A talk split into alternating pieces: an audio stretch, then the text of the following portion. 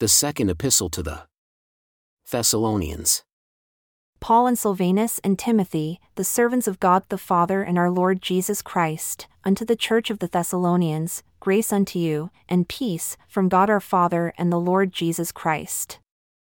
We are bound to thank God always for you, brethren, as it is meet, because your faith grows exceedingly, and the charity of every one of you all toward each other abounds, so that we ourselves glory in you in the churches of God, for your patience and faith in all your persecutions and tribulations that you endure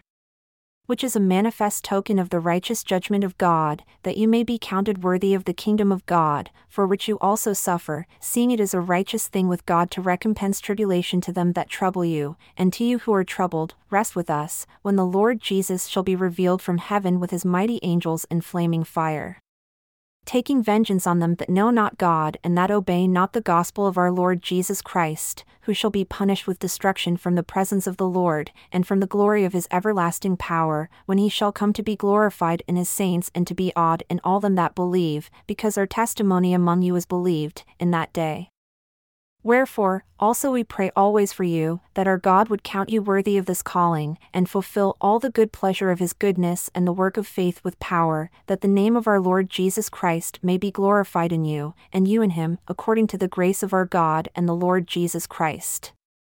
Now we implore you, brethren, by the coming of our Lord Jesus Christ and by our gathering together unto him, that you be not soon shaken in mind, or be troubled by letter, except you receive it from us, neither by spirit or by word, as that the day of Christ is at hand.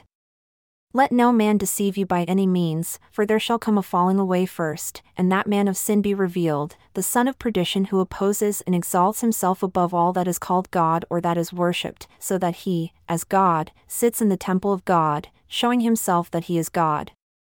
Do you not remember that when I was yet with you I told you these things? And now you know what withholds, that he might be revealed in his time, for the mystery of iniquity does already work, and he it is who now works. And Christ suffers him to work until the time is fulfilled that he shall be taken out of the way. And then shall that wicked one be revealed whom the Lord shall consume with the spirit of his mouth and shall destroy with the brightness of his coming, yea, the Lord, even Jesus, whose coming is not until after there comes a falling away by the working of Satan with all power, and signs, and lying wonders, and with all deception of unrighteousness, in them that perish because they received not the love of the truth that they might be saved. And for this cause, God shall send them strong delusion, that they should believe a lie, that they all might be damned who believed not the truth but had pleasure in unrighteousness. But we are bound to give thanks always to God for you, brethren, beloved of the Lord, because God has from the beginning chosen you to salvation through sanctification of the Spirit and belief of the truth, unto which He called you by our gospel, to the obtaining of the glory of our Lord Jesus Christ. Therefore, brethren, stand fast and hold the traditions which you have been taught, whether by word or our epistle. Now, our Lord Jesus Christ Himself, and God, even our Father, who has loved us and has given us everlasting consolation and good hope through grace, comfort your hearts and establish you in every good word and work. Finally, brethren, pray for us, that the word of the Lord may have free course and be glorified, even as it is with you, and that we may be delivered from unreasonable and wicked men, for all men have not faith. But the Lord is faithful, who shall establish you and keep you from evil, and we have confidence in the Lord concerning you, that you both do and will do the things which we command you. And the Lord direct your hearts into the love of God and into the patient waiting for Christ. Now we command you, brethren, in the name of our Lord Jesus Christ, that you withdraw yourselves from every brother that walks disorderly and not after the tradition which you received of us, for you know how you ought to imitate us.